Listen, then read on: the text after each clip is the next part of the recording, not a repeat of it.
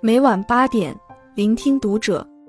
各位听友们，读者原创专栏现已全新上线，关注读者首页即可收听。今晚读者君给大家分享的文章来自作者温书先生。吴京深夜崩溃发文，震惊全网。哎，他走了，太可惜了。少林，少林，有多少英雄豪杰都来把你敬仰。少林，少林。有多少神奇故事到处把你传扬？当战歌响起，曾经火遍大江南北的少林寺再次浮现在脑海中。难忘匡扶正义的绝远，菩萨心肠的禅宗大师，让人恨之入骨的大反派王仁泽、秃鹰。四十年后，少林寺依然是无数人恩刷的经典，而那些塑造经典的人却悄然离开。前段时间。吴京深夜悲痛发文缅怀于海老师，才让许多人惊觉于海老师突然离世的噩耗。曾经的谭宗大师，一代武术宗师，终究还是撒手人寰。愕然发觉，少林寺中那些惊艳无数人的功夫演员，早已一个接着一个的远去。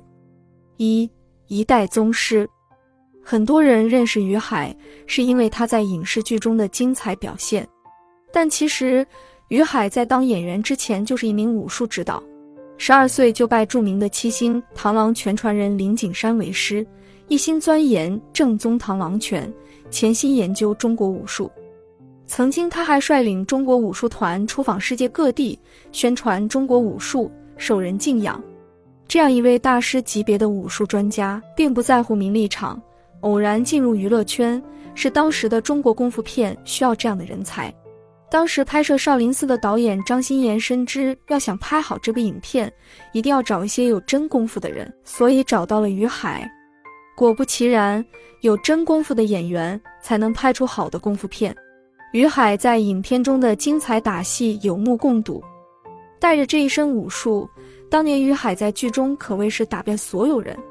和吴京拍摄《功夫小子闯情关》，有一场戏是于海和世界级拳王周比利对打。于海螳螂拳快如风，重如锤。周比利的脚力量惊人，一脚能把人踢飞。两人过招必定是针尖对麦芒，十分有看头。当时吴京还拱火两人带好护具，但于海和周比利都没放在心上。只不过打了一轮下来，当导演要求再拍一遍时，两人便默默地戴上了护具。可想这场打戏有多精彩。于荣光在采访时也感慨道：“你必须是个练家子，才能站在于海老师身边，不然一下子就窝囊了，歇了。”除了实力过硬的功夫外，于海在观众心中的最深的印象是演变了大师。少林寺中的禅宗大师，东瀛游侠里的狗拳宗师，功夫小子闯情关太极拳宗师，通天长老里的真佛寺通天长老，一句酒肉穿肠过，佛祖心中留。如今提及，仍然让人津津乐道。戏中为人师，戏外的于海更是大家心中的一代宗师。拍摄《少林寺》时，于海除了贡献精彩的打戏外，戏外还是少林寺的武术指导。少林寺大火，年少的李连杰一跃成为功夫巨星，招数干净利索，出拳迅猛有力。在戏中的造诣深受师傅谭宗大师的教授。在戏外更是得益于于海老师的指导。于海分析螳螂拳要动如闪电，每一招都自然有力度，啪的一声打出去，自然的弹回来。这形如流水又强劲有力的招数，是于海对螳螂拳的理解，更是对学习这门武术人的要求。后来，于海逐渐淡出娱乐圈，他专心投入了自家的螳螂拳培训基地。传授正宗的螳螂拳，发扬中国武术，让经典代代相传。如今，他的身影停在了影坛，但他对武术的热爱和精神却留在了无数人心中，从未消失。二，反派也是英雄。记住了少林寺里的谭宗大师，也鲜少有人能忘得了里面凶神恶煞的秃鹰。少林寺里，秃鹰使出的鹰爪功狠厉，鹰绝。打斗时总是步步紧逼，招招毙命，一度成了一代人的童年阴影，也让人记住了这个光头无眉的季春华。也许你不知道季春华的名字，但几乎人人都见过这张反派的脸，因为这张注定无法成为主角的反派脸，演活了一个又一个的大反派。方世玉里他是无耻叛徒的反派于镇海，最后与方世玉激战近十分钟的经典打戏，每次都能看得人惊心动魄。天龙八部里他是恶贯满盈的段延庆，经历了手脚双废、面目全非后。内心偏执又无情，要报复所有伤害他的人，夺回一切。但当他得知段誉是自己亲生儿子，那张冷硬的脸上却泛出泪光，看得人内心酸涩不已。连城诀里他是无恶不作的血刀老祖，新少林五祖里他是背叛同门的马宁儿，红高粱里他是烧杀抢夺的秃三炮。这些荧幕上的反派角色，个个令人痛恨，让人带入其中。甚至看得无法抽离，因为他不是坏的表象。每个角色都带上了灵魂，但塑造这些角色是需要付出代价的，最主要的便是受伤。总有人说，为什么现在大家都在怀念曾经的武打戏，敬重曾经的武打演员？那是因为当时的他们不管多危险，都亲自上场，真刀实枪的打，即使知道会疼会受伤。也只能硬着头皮扛，特别是注定要被打的反派角色，季春华这张看似凶神恶煞的脸上就挨了二三十针。拍摄时，他被踢到坑里，意外受伤，痛到浑身没了知觉，伤到了颈椎，差点瘫痪。直至后来，胳膊肘、手部关节还因此留下每天都痛的毛病。满身的伤是季春华为了呈现出好角色的代价，更是他用心演好每个角色的坚定。从角色回归现实，季春华因为这张脸也鲜少被优待，他还经常会被误认为坏人，甚至被警察带走。季春华说：“很多和我没有交流的人，总是觉得我就是戏中的那个人，但实际上生活是生活，演戏是演戏，外在的皮囊终归不能断定人心。”长着一张坏人脸的季春华，并非就是恶人，私下反而格外温柔和蔼。季春华曾说：“争取打到六七十岁，等打不动的时候，把电影剪成纪录片，回味人生。”可惜天不遂人愿。二零一八年七月十一日，季春华因病去世，享年五十七岁。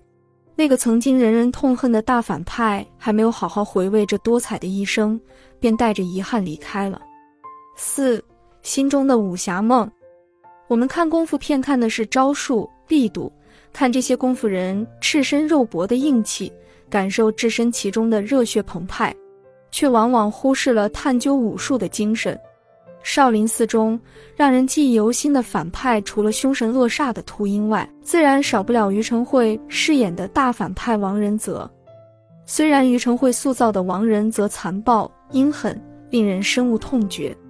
但影片中他舞的一手好剑，格外抓人眼球，看得好不过瘾。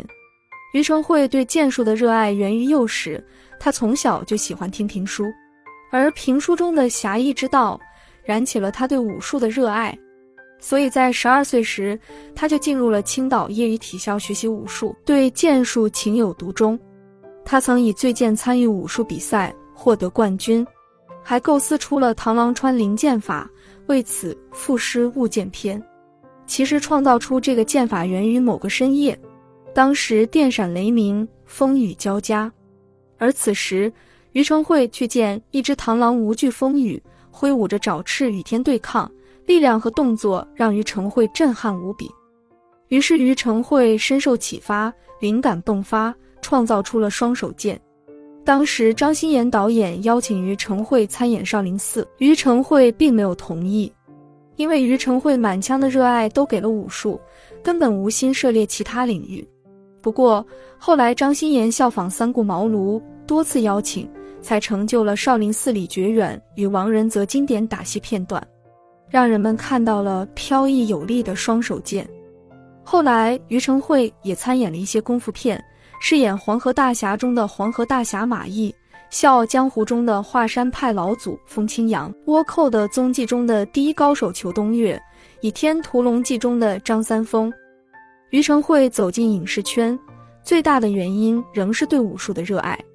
他享受成为打戏演员的过程，参与武术设计的奇妙，而非影视圈的名望。于承惠说：“武术是我的一种生活方式，修身齐家治国平天下。